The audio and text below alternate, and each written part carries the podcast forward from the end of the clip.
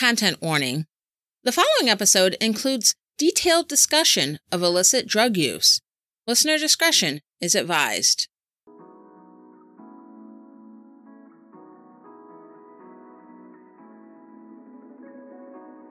The 1980s were definitely the decade when society became obsessively concerned with threats to the safety of children. Stranger danger, satanic panic, street gangs, and the crack epidemic. There were pictures of kids on milk cartons, back when milk cartons were more popular than plastic milk jugs. Kids were told, don't take candy from strangers, or you'll be a child killer's next victim, or in some teenager's dungeon being sacrificed to Beelzebub. Stay away from street gangs. Those thugs are not your family. These drug pushers are out here giving out free drugs, even stamps and candy with drugs on them. So watch out. Just say no to drugs. When I was growing up in Detroit, we had school assemblies where programs would visit and tell us some message aimed at diverting us away from the existential danger of the week. That wasn't any different than most cities around the country at the time, but we had something a little bit different than your typical DARE program or public service announcement. We had the Blue Pigs.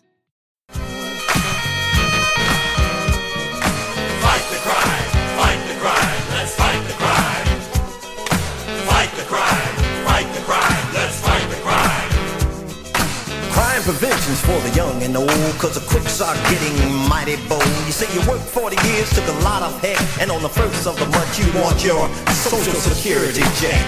Well, my goodness. Mm. That check is your life, you know it's true. The kind man will take it all away from you. There's a solution, it's the only way. Get direct deposit and don't delay. The Blue Pigs were a band made up of actual Detroit police officers and they would come to the schools in the area and perform and share the message that we should stay away from crime, gangs, and drugs. I have no idea how effective the Blue Pigs were, but they were fun to watch as a little eight or nine year old kid, to be sure. And maybe that's the point to stick this message into kids' heads, especially inner city kids, read black kids so that if they ever got tempted to go in the wrong direction in life, they would remember the band of cops with a tongue in cheek stage name.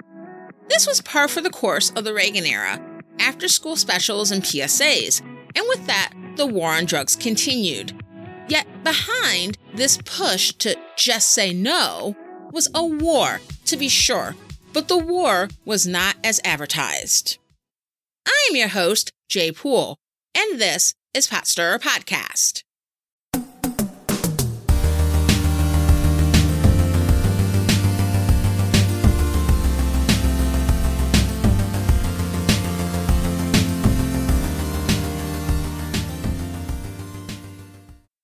Welcome to Pot Stirrer Podcast, where politics, religion, and history collide, and it's not always polite.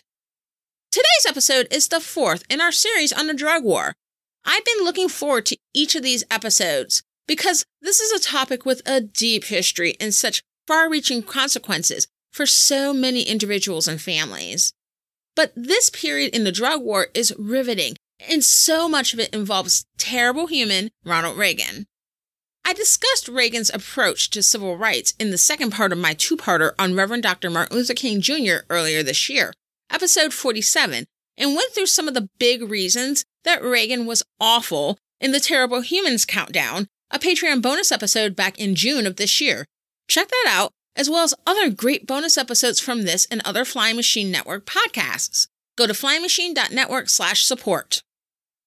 So we're going to focus on what I would call the Reagan era, well, we're mostly going to focus on the 1980s. This era, the way I'm defining it, encompasses not only when Reagan was president, but bleeds into the presidencies of George H.W. Bush and Bill Clinton, both of whom took the mantle of drug warrior and expanded on what the Reagan era started. Now, let's briefly recap and talk about where we're at in the timeline. Last episode, the presidential administration of Richard Nixon spent the early part of the 1970s waging the war on drugs, including the creation of the Drug Enforcement Administration, or DEA, and sweeping anti drug legislation that consolidated existing anti drug statutes, and made it easier to create new ones. Out of this legislation came the Controlled Substances Act, which set into place drug schedules. Drug schedules classified and regulated drugs ostensibly based on the drug's safety, medical usefulness, and risk of dependency. But in reality, the drugs that Richard Nixon's presidency wanted to target most, cannabis and opioids such as heroin, were listed as Schedule 1, meaning they were considered fully illicit. And according to John Ehrlichman, who was Nixon's domestic policy advisor, the reason these drugs were targeted was because they were associated with groups Nixon hated most anti war activists and the black community. Ehrlichman claimed that the entire war on drugs was a ploy to discredit these groups who were most vocal in opposing government policies in the 1960s and who criticized the Nixon administration's policies in the 1970s. Nixon's reign was cut short by the Watergate scandal, which led to his resignation in 1974. But while his presidency put up a heck of a fight against drugs, drugs were by no means gone once he was out of office. The 1970s was known as the glam decade. Flashy clothes, the glorification of the fast paced urban lifestyle, clubbing and dancing, disco, and mounds and mounds of cocaine. Cocaine, an addictive stimulant, was a controlled substance in the 1970s, but unlike weed or heroin, which were Schedule 1 drugs, cocaine was a Schedule 2 drug, meaning it was highly controlled, but not to the level of weed or heroin. In practice, the drug was widely available for those who could afford it. Because of its expense, this became the drug of choice, primarily for upper class white Americans. And it was very popular, to the point that cocaine paraphernalia, such as snorting straws, razor blades, spoons, mirrors, and scales, were being openly marketed in newspapers and magazines. We're talking ads that would say things like, quote, use a mirror to shave, but for truly exquisite snorting, the Frost Aid Kit, a custom made suede wallet with individually polished stone, amber glass vial and straw, blade, a stash pocket, and an extra pocket for your favorite spoon. End quote. Or here's another one. Quote, Go ahead. El Bandel presents Ivory Snow. Each of our exotic spoons, straws, and vials is delicately carved by skilled artisans from the finest center cuts of imported African ivory, the ideal Coke surface. End quote. Killing off an endangered species for a high? Oh god, people suck. But yeah, cocaine was quite popular at this point in time, and despite it being illegal, the enforcement of laws against cocaine wasn't exactly high powered. Cocaine was the cool drug during its time, and nobody seemed to care, even the government. And in general, the war on drugs was somewhat relaxed. Between 1973 and 1977, 11 states voted to decriminalize cannabis. Also, on a federal level, one of Democratic candidate Jimmy Carter's presidential campaign promises in 1976 was to decriminalize cannabis. And in October 1977, the Senate Judiciary Committee voted to decriminalize cannabis possession up to one ounce. But moves to relax drug laws would be short lived. In 1980, Ronald Reagan, a former B movie actor who had thrived in his second act as Republican governor of California, was elected to the presidency, defeating Democratic incumbent Jimmy Carter. Reagan's success in the 1980 election was partially because Americans had soured on Carter's presidency, marred by his hands on style of governance, a downturn in the economy, and the 1979 Iranian hostage crisis.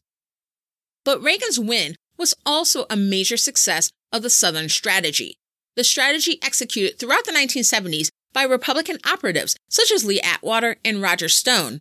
Yes, that Roger Stone. To guide Southern white conservatives into the GOP, using veiled anti black rhetoric, dog whistles, to speak into their feelings of disillusionment with the Democratic Party's support of civil rights beginning in the mid 1960s. And Ronald Reagan, who opposed the Civil Rights Act of 1964 and the Voting Rights Act of 1965, and ran for his state governorship on a platform of opposing the Fair Housing Act, was the perfect candidate for the new and improved Republican Party. In addition to Reagan's longstanding opposition to civil rights for Black Americans, he shared with Republican predecessor Richard Nixon a love for law and order. Reagan's support for law and order policies, particularly surrounding the area of drug policy, would unfold similarly to drug warrior leaders such as Nixon and OG drug czar Harry Anslinger before him. Before coming out with the anti drug laws, the public would be primed with anti drug messaging. But in the 1980s, instead of just focusing on making adults fearful of what might happen if their children had access to drugs, they focused on marketing directly to the children. This was in the 1980s, and this period was known as the Decade of the Woman. And as such, Reagan's wife, First Lady Nancy Reagan, would be the face of the anti drug crusade in the United States. Our young people are helping us lead the way. Not long ago in Oakland, California, I was asked by a group of children what to do if they were offered drugs. And I answered, just say no. Soon after that, those children in Oakland formed a Just Say No club. And now there are over 10,000 such clubs all over the country. Well, their participation and their courage in saying no needs our encouragement. We can help by using every opportunity to force the issue of not using drugs to the point of making others uncomfortable, even if it makes, meaning making ourselves unpopular. The Just Say No campaign was an advertising campaign that began in the early part of the Reagan presidency, championed by the First Lady, aimed at encouraging children and teens to just say no to drugs focusing mostly on cannabis in the early years and later honing in on crack cocaine, which we'll get into why a bit later. She appeared in public service announcements and guest spots on popular TV shows such as Diff'rent Strokes and Dynasty, with a just say no message. Along with Nancy Reagan's personal appearances, a series of PSAs aired during children's TV programming using hip and cool imagery to carry the just say no message to kids.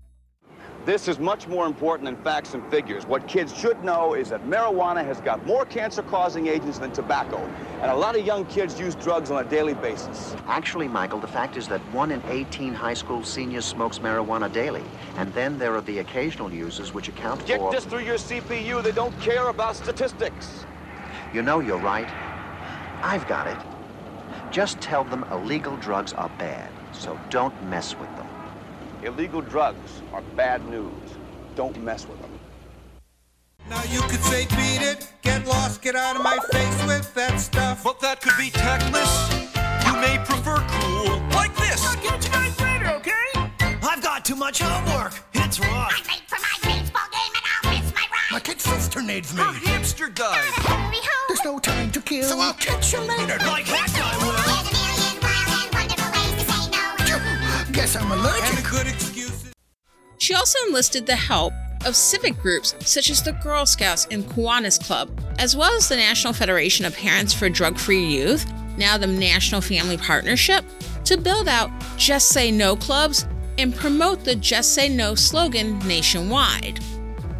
And like drug czar Harry Anslinger before her, Nancy Reagan couldn't quite contain her zeal for anti drug propaganda within US borders. The Just Say No campaign was also pushed internationally. The First Lady spoke to the United Nations, and she invited the First Ladies of 30 countries to the White House for an anti drug summit. Yet many of the celebrities that were recruited at various points in time for the Just Say No campaign were themselves drug users. Actress Drew Barrymore was a spokeswoman for Just Say No during a period in her life where she was deep into cocaine addiction. Also, in 1985, the Reagan administration supported the creation of a music video called Stop the Madness, which was essentially a We Are the World type video with a bunch of musical artists and other celebrities appearing, except the message for Stop the Madness was explicitly anti drug. Yet a number of celebrities that participated were users of illicit drugs. This included, but it wasn't limited to, Whitney Houston and Bobby Brown, while Bobby Brown was still part of New Edition. Also included was actor Stacy Keach, who got arrested for cocaine possession while in the UK shortly before the video was first released. Coming out of this federal emphasis on anti drug rhetoric were programs on the state and local levels to eradicate drug use. One of the most famous, or infamous, depending on who you talk to, is DARE. DARE stands for Drug Abuse Resistance Education. It is an educational program geared towards school aged children and teens, founded in Los Angeles in 1983 by then LAPD Police Chief Daryl Gates in the Los Angeles Unified School District. Gates was a devoted drug warrior, having said while speaking in front of the U.S. Senate, quote, casual drug users should be taken out and shot, end quote. Also, like a lot of purveyors of the drug war, Gates held problematic views on race, defending the higher death rates of black suspects from police chokeholds by claiming that black people's arteries were different than that of, quote, normal people, end quote. He wanted to develop a way to decrease drug use among young people beyond the LAPD's practice of using cops working undercover as students running sting operations to catch high schoolers looking to score drugs. This practice was drawing heat from groups such as the American Civil Liberties Union, or ACLU. So, DARE was formulated, and the idea was to bring police officers into schools to run classroom programs explicitly focused on keeping kids away from drugs. The program would entail pledges from minor participants to stay off drugs and participate fully in the program. And sessions held in the classroom where officers would teach children about illicit drugs and how to react in situations where drugs were made available. Also, the DARE officers were presented as a resource, so if children knew of people in their lives involved in drugs, there was now someone in their lives they could trust to share this information with. DARE was, and is, considered a demand side program, meaning that decreasing demand for drugs among students would help to deal a blow to the drug trade, at least in theory. DARE programs expanded throughout the 1980s nationwide and later to several countries around the world. The program itself claims to be extremely effective. From the DARE website, quote, This year, millions of school children around the world will benefit from DARE, Drug Abuse Resistance Education, the highly acclaimed program that gives kids the skills they need to avoid involvement in drugs, gangs, and violence. DARE was founded in 1983 and has proven so successful that it has been implemented in thousands of schools throughout the United States and 50 plus other countries. End quote. But does DARE actually work in its stated purpose, particularly keeping kids away from drugs? No, not really. Several peer reviewed studies have been conducted among various disciplines that dispute the purported efficacy of DARE. According to a 2004 meta analysis study in the American Journal of Public Health, conducted by counseling researchers Steven West and Keri O'Neal, the outcomes in terms of drug use for participants in DARE versus control participants, so non participants with all else being roughly equal, were extremely small and not statistically significant. In other words, there were no real differences in drug use outcomes between DARE participants and non DARE participants studied. This finding is also corroborated by a 2009 study published in the International Journal of Environmental Research and Public Health. Statisticians Wei Pan and Haiyan Bai evaluated the results of several previous studies on the effectiveness of DARE and found the effects to be, quote, less than small, end quote, meaning that it is largely ineffective and has room for improvement. But Jay, these programs are adopted by so many schools, so many states, and even around the world. If these programs help one kid stay away from drugs and become productive members of society, isn't it all worth it? I get the sentiment that trying is better than not trying at all. But on the whole, I disagree. I would argue that these programs, in a number of ways, do more harm than good, and they keep us away from trying things that actually work. Let's start out by saying this. There were a number of issues with programs such as Just Say No and Dare. These programs, especially in the 1980s, employed simplistic scenarios aimed at helping kids know what to do when confronted with peer pressure to do drugs. It's one thing when Officer Friendly tells you, If some pusher says, here's some free drugs, scream, no, and run off to tell an adult. It's another when you're hanging out with your friends that you've known since kindergarten on a normal Saturday night, and out comes the bowl. And there's something insidious about the idea of making impressionable kids believe that police officers should be trusted officials. In this sense, if the same children found themselves in the clutches of chemical dependency, especially in the 1980s, the remedy to this was more often jail than treatment. So at the end of the day, the police were there to lock these kids up, not help them should they slip up. As children and teens with still developing brains, it's a big ask to expect them to pledge to not do drugs, lest there be consequences that are lifelong. I see this as similar to virginity pledges used in abstinence only programs. Pledges for kids in general are not a great idea because the full understanding of long term consequences takes time to develop in children. Also, critics point out that there is a bit of a narc element to programs like DARE. One of the elements of DARE is that participants are encouraged to tell a trusted adult if they know anyone who uses drugs. It's one thing if they know of a classmate who regularly does meth. It's another if their parents happen to smoke a little bit of weed to calm their nerves at night, but are contributing members of society who are otherwise law abiding. In some cases, officers might even ask the classroom by a show of hands who knows someone who does drugs.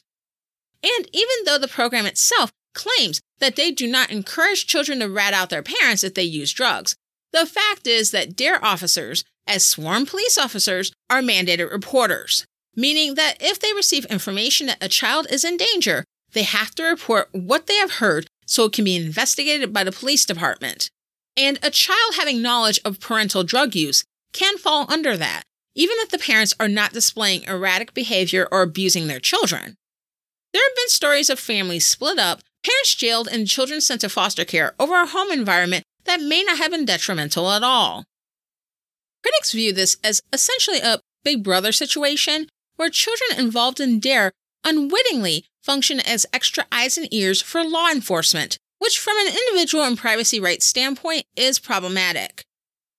The other issue with government supported drug education programs like Just Say No and DARE is that, much like in the decades preceding it, they haven't let facts get in the way of a good story. The negative effects of cannabis, in particular, were greatly exaggerated, while its benefits were either downplayed or outright ignored. This was a reflection of where cannabis sits on a drug schedule, as a Schedule 1 drug, as well as decades of anti cannabis propaganda. But this information isn't completely accurate. Now, cocaine is a harder drug, but again, the government was not being completely truthful about its effects, especially when it came to certain forms of it, which we'll get into in a second. The point is, while I'm not out here saying that everyone should get high, there are real issues in terms of chemical and psychological dependency on certain drugs and negative side effects as well, especially when it comes to harder drugs. The government has often distorted and exaggerated what made certain drugs unsafe while downplaying or whitewashing the fact that drugs are often classed and treated differently by law enforcement, not based on medical science, but based on political and social concerns. If the goal is to keep children from using drugs, it would be much better to involve the medical and scientific communities and do the research necessary to find out what really works in terms of keeping people from using drugs and getting them off of drugs, rather than embrace programs just because they were embraced by political actors. What would also help is to reevaluate the goal itself. There are people out here who do suffer from chemical and psychological dependency, including to illicit drugs, legal drugs, and alcohol, and it destroys the lives of themselves and their families. And there are often underlying reasons why people are addicted to substances. Treatment and counseling should be readily made available and easy to access, and barriers, such as financial barriers and fear of legal repercussions, should be removed that keep people from choosing recovery. The other thing to keep in mind is part of the reason why illicit drugs were and are in fact unsafe is that they are illicit. Much like what happened during Prohibition, when something people enjoy recreationally is made illegal, it doesn't make it disappear from society. People find alternative avenues to get it. So, this creates business opportunities for people who are willing to take huge risks for high financial reward, especially highly ambitious entrepreneurial people who may not have access to similar opportunities legally. And with having a black market for substances, there is no regulation, no watchdog making sure that the drugs users receive are safe.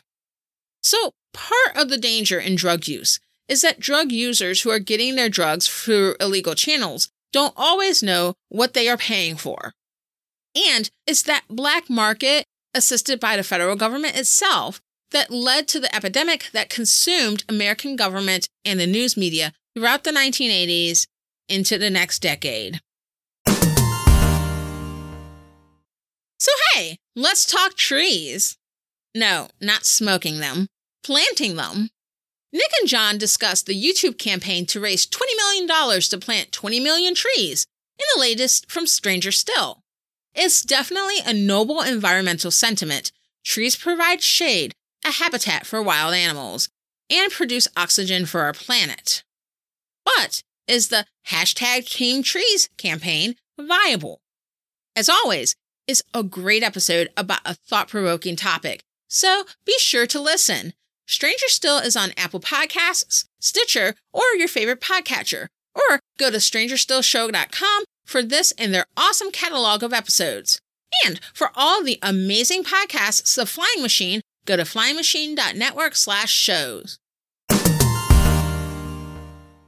Today, the drug epidemic that has captivated the government on all levels, as well as the news media, is the opioid epidemic. Chemical dependency on prescription opiates, as well as illicit drugs such as heroin, has become a major issue in much of the US, not only in urban areas, but also in middle class suburbs and rural towns. I live on the edge of Cincinnati, Ohio, closer to cows and horses than to the hustle and bustle of downtown. But in the last several years, plenty of signs can be seen on the side of the road in and around my neighborhood promoting treatment for people dependent on opioids. The news shares story after story of a person here, a couple there, found passed out from an overdose, or even the occasional car accident because the driver was high. First responders are now routinely carrying Narcan, a drug that can be given to opioid users who OD, to help reverse their life threatening overdose quickly. This helps bring them back, but unfortunately is not always successful. Politicians on both the right and left side of the aisle have spoken about addiction as an illness and have spoken sympathetically about people who are within the throes of addiction who are in need of professional treatment. While some drug scares are manufactured propaganda, such as reefer madness in the 1930s, some are real. And today's opioid crisis is one. In real life, drug epidemics are nothing new. There was another real life drug epidemic decades earlier, in the 1980s, that was also devastating in its effects. Yet, government officials and the news media treated this epidemic and those who were in the midst of addiction much, much differently.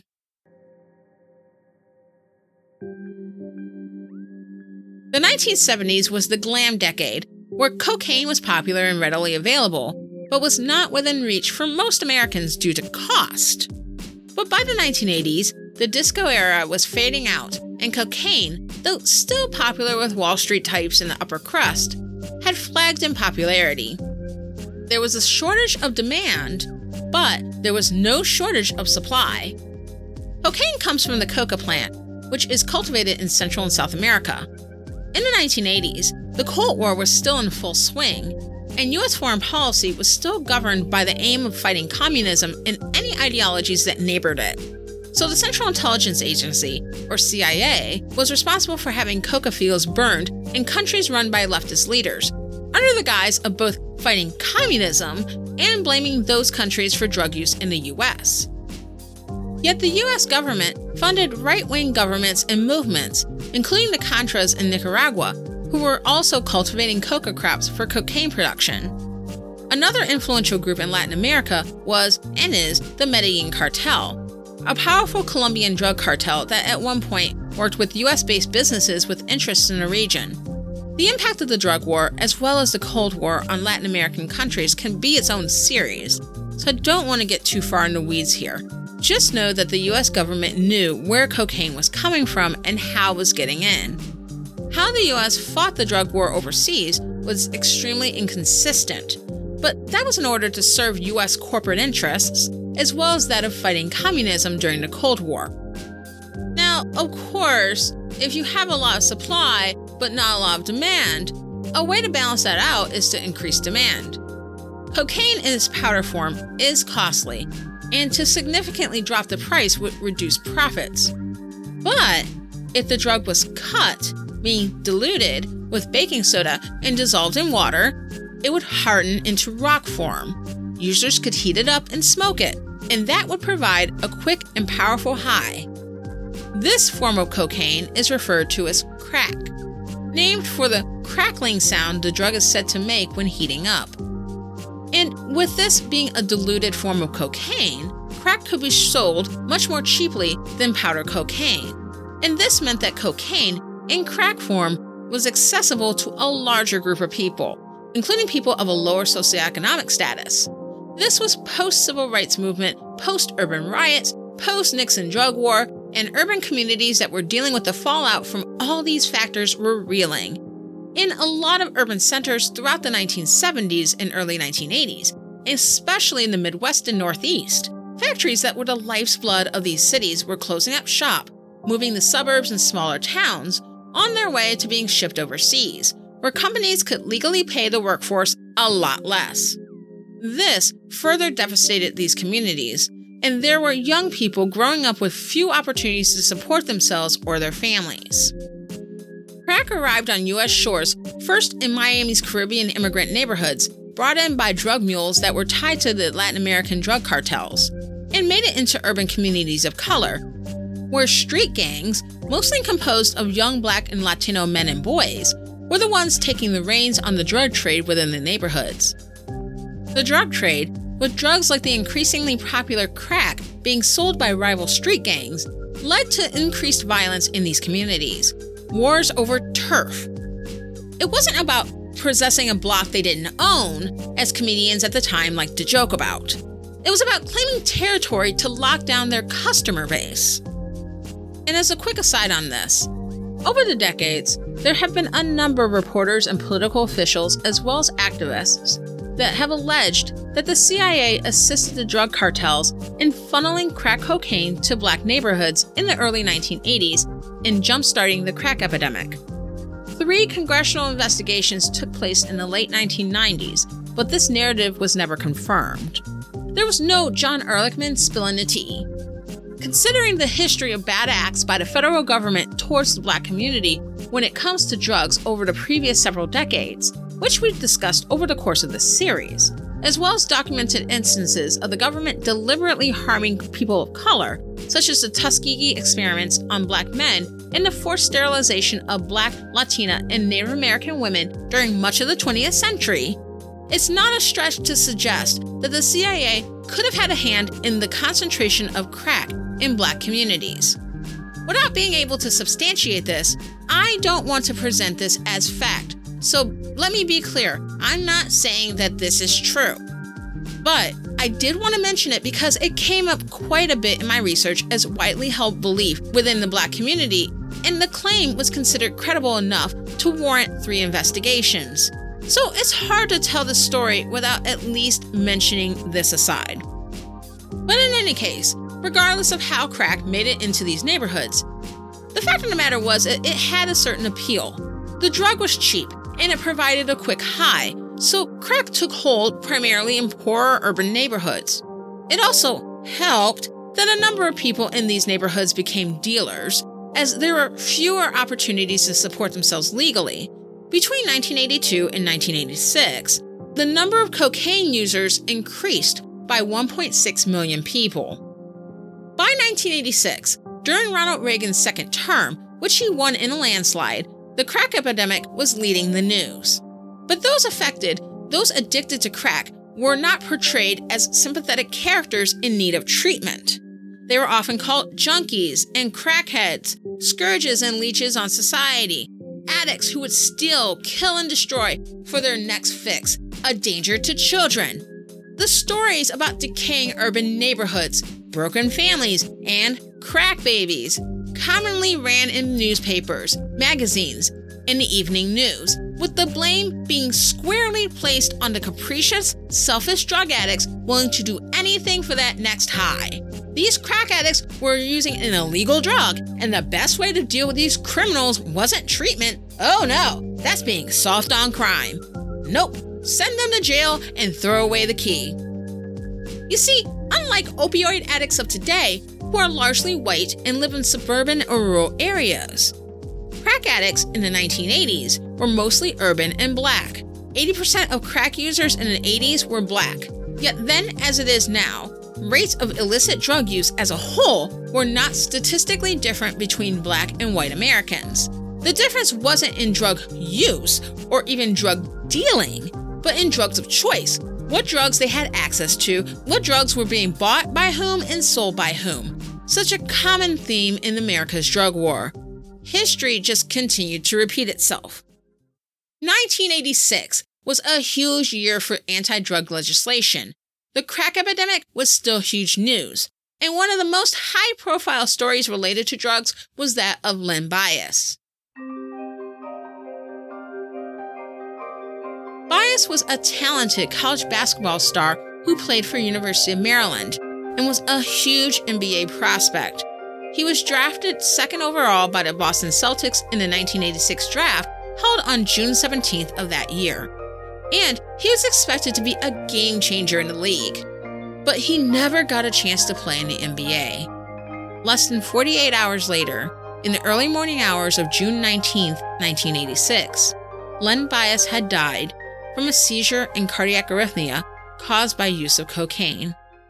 In response to the news stories about the ravages of illicit drug use and public uproar about the crack epidemic, a bipartisan Congress passed and Reagan signed into law a major omnibus bill, the Anti Drug Abuse Act of 1986.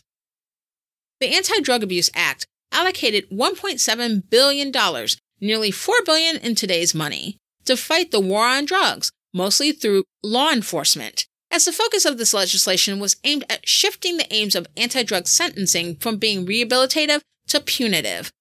The act made money laundering a crime. It also increased the number of drug related offenses eligible for mandatory minimum sentences, which included not only cocaine and opiates, but cannabis as well. Under this law, a mandatory life sentence would be handed down to a drug dealer if drugs they had sold caused the death of the user. This provision was called the Len Bias Law. In addition, the mandatory sentencing guidelines in the Anti Drug Abuse Act included a provision that imposed a mandatory five year sentence on those convicted of possessing five grams of crack cocaine. One would have to possess 500 grams of powder cocaine to get the same sentence. This amounted to a 100 to 1 ratio of powder cocaine versus crack cocaine, meaning that it would take the possession of 100 times the amount of powder cocaine for someone to be sentenced to the same amount of time as someone convicted of a certain amount of crack cocaine. Ostensibly, the reason for the disparity in sentencing was to stem the tide of the crack epidemic. The case was made that crack cocaine was several times more addictive than powder cocaine, leading to more violence in urban communities. But there is no medical or scientific basis for the idea that crack is more addictive or more dangerous than powder cocaine. But those pesky facts. And not too far beneath the surface was a racial and class disparity. Powder cocaine was still the drug of choice primarily for wealthy white Americans, but crack cocaine was a drug of choice for black Americans, particularly in impoverished communities. It was cheap while providing a quick and powerful high, the coke of the masses. But unlike your son or daughter who just stumbles into illicit drugs who just needs treatment, black people who also had families and were someone's son or daughter weren't worthy of such a sympathetic portrayal. Black Americans, especially those in urban centers, were the them rather than the us. Of course, black men were demonized as dangerous, same crap, different day, and even more dangerous under the spell of certain drugs of choice.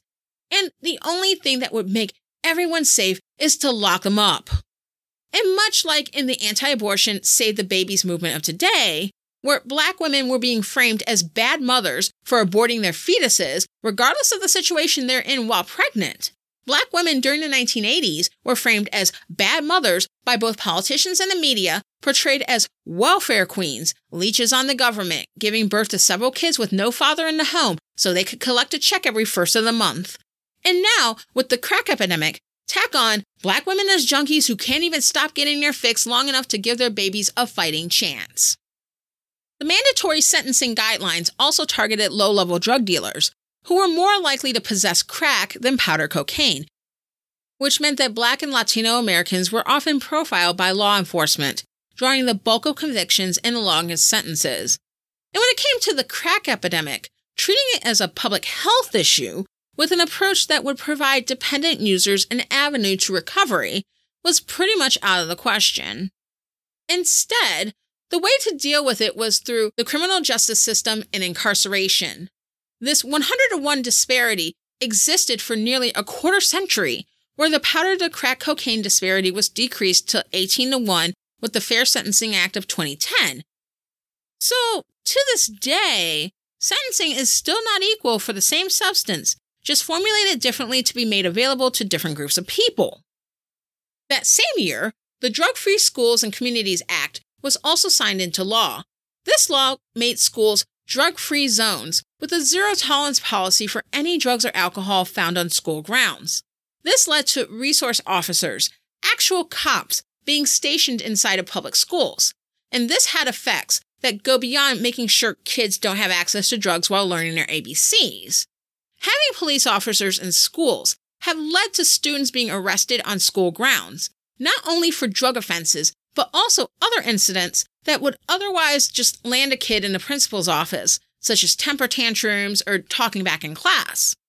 And going along with this, there have been several incidents of police brutality against children and teens linked to cops on school grounds. This has also been cited as the genesis of the school to prison pipeline, the criminalization of garden variety school misbehavior leading to a disproportionate number of young black and Latino people to enter the criminal justice system. I'm sure I've mentioned this before on the show, but it bears repeating. Once you're known to law enforcement in the criminal justice system, it's near impossible to escape. After Reagan's two terms in office, his vice president, George H.W. Bush, was elected to the presidency in 1988. In 1990, the federal drug paraphernalia law was passed, which made drug paraphernalia, anything that could be used to facilitate drug use, illegal, even if drugs themselves were not in a person's possession. Earlier in the episode, I gave examples of ads from the 1970s where cocaine paraphernalia was explicitly advertised. But with this law, as well as similar laws on the state level, such ads would now be made illegal. Both individuals and store owners in possession of drug paraphernalia, as judged by government, could be prosecuted. That's why if you go into a head shop, you don't call a bong a bong, but a water pipe. Bongs are for weed, water pipes are for tobacco. But this was yet another way that the war on drugs targeted people, especially the poor and people of color, for arrest and incarceration. Yet another law made for breaking. In 1992, Bill Clinton, then governor of Arkansas, defeated Bush in the 1992 presidential election, running on a centrist Democratic third way platform, but helped by the third party run of Texas billionaire businessman H. Ross Perot. Clinton, though a Democrat, continued the war on drugs that his Republican predecessors championed. Key is the 1994 crime bill. While the crime bill didn't specifically focus on drug offenses, it expanded mandatory minimums further and expanded prisons, further contributing to mass incarceration and the disproportionate targeting and incarceration of Black and Latino people for a number of offenses, including drug related crimes. But during the 1990s, crack use decreased and the crack epidemic as a period in US history was over. But the effects of this era were much longer lasting. Due to this era of restrictive drug laws, the number of people locked up for nonviolent drug related offenses increased from 40,000 people in 1980 to over 400,000 people by 1997. Today, 47% of federal inmates as well as 15% of state level inmates, are in prison for drug related offenses. And those locked up for drug related offenses have been disproportionately black, even though the rate of drug use among black Americans is statistically the same as that of whites. The crack epidemic and the government's tough on crime approach to the crisis further destabilized black communities in particular, as a disproportionate number of black people, especially black men, were targeted for nonviolent drug related offenses and essentially removed from their families, creating the very broken families that politicians and media blamed on inner city culture. Little was done in the way of treatment for people who became addicted to crack. It was pretty much jail. So there were few resources for crack users to successfully pursue recovery. And this, not black women being bad mothers, led to babies being born addicted to crack and other health and social issues that came from crack use. And little was done to provide young people in these communities with viable, legal avenues to pursue for success, which led way too many to join gangs, sell drugs, and have their lives cut way too short by jail or by the wrong end of a gun. And the mass criminalizing of people of color, especially black Americans, has had even more long term costs. It has led to a sizable percentage of black men with felony records for nonviolent drug offenses. Felony convictions make it much more difficult to find legal employment. This perpetuates the cycle. It perpetuates the income and wealth gap that disadvantages black Americans and also contributes to recidivism. In other words, reoffending and returning to prison. It also suppresses the voting power of the black community, as in many states, felons are not allowed to vote, even after being released from incarceration or monitoring by the penal system. This is referred to as felony disenfranchisement. In the drug war, especially the profiling of black urban residents by local, state, and federal law enforcement ratcheted up during the Reagan era is a huge factor as to why nearly a third of black men have felony convictions. While the war on drugs in the 1980s and 90s brought about shiny new laws and shinier propaganda, it focused on profiling the same familiar targets. It led to billions of taxpayer money wasted on programs and punitive measures that were ineffective, as well as the phenomenon of mass incarceration and prison overpopulation. And it did not make our society any safer. Next time will be the final episode in the America's Drug War series, where I'll take a look at the state of the war on drugs today. I'll discuss the opioid epidemic more in depth, in particular, how big business and the proliferation of legal drugs, more powerful than some of the illicit ones, led to the current drug crisis. I'll also discuss the push to legalize cannabis for medical and recreational purposes. Plus, why more and more Americans are openly asking if the war on drugs has been lost. That'll be coming in the next two weeks. Thank you very much for listening to Pot Stirrer Podcast. If you enjoyed the podcast, subscribe on Apple Podcasts, Spotify, or on your favorite podcast app. Go to potstirrerpodcast.com slash download, and the links will be right there. If you subscribe, which is for free, you can get new episodes once they come out, so you won't miss them. If you find this podcast knowledgeable or informative, please give us five stars and leave a review. That encourages other people to find and listen to the podcast. And follow me on Twitter at PotStirRerCast. I'm Jay Poole. Let's fight for America's future because freedom is not free.